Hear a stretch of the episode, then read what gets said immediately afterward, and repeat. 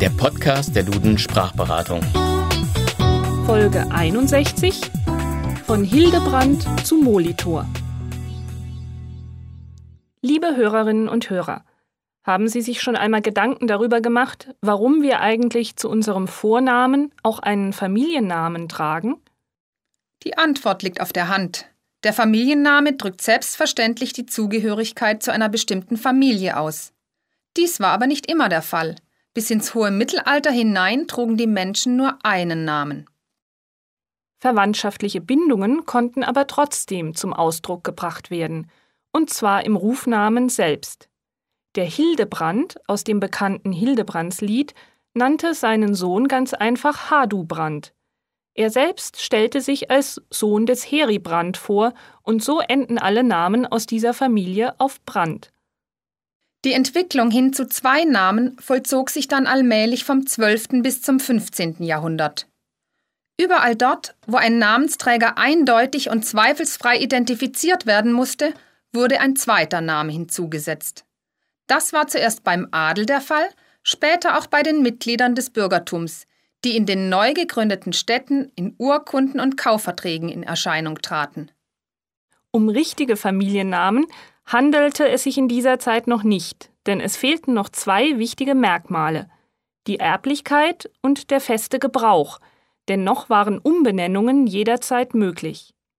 So ist ein gewisser Hennes Gensfleisch heute besser bekannt unter dem Namen, den er sich selbst gab, Johannes Gutenberg, der Erfinder des Buchdrucks. Besonders häufig waren Umbenennungen in der Zeit des Humanismus. In gebildeten Kreisen war es nämlich modern, seinen Namen ins Lateinische oder Griechische zu übersetzen. Aus dem Lateinischen stammen zum Beispiel Agricola für Bauer, Faber für Schmidt und Molitor für Müller. Griechischer Herkunft ist beispielsweise Neander für Neumann. Und der Name des bekannten Humanisten Philipp Melanchthon ist nichts anderes als die griechische Übersetzung seines Familiennamens Schwarzerd. Doch eine Bevölkerungsgruppe trug bis an die Schwelle des 19. Jahrhunderts größtenteils immer noch nur einen Namen. Die Juden, die jahrhundertelang am Rand der Gesellschaft hatten leben müssen. Anfang des 19. Jahrhunderts wurden ihnen nach und nach die gleichen Rechte wie den Christen zugestanden. Und damit entstand für viele jüdische Bürger die Notwendigkeit, sich einen Familiennamen auszusuchen. Viele wählten einen Rufnamen als Familiennamen, zum Beispiel Abraham, David oder Isaak.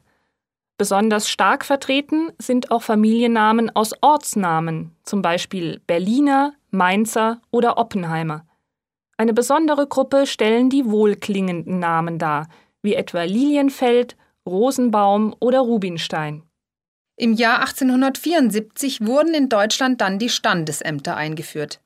Für die Entstehung der Familiennamen ist das ein wichtiges Datum, das gleichzeitig einen Schlusspunkt hinter eine jahrhundertelange Entwicklung setzt.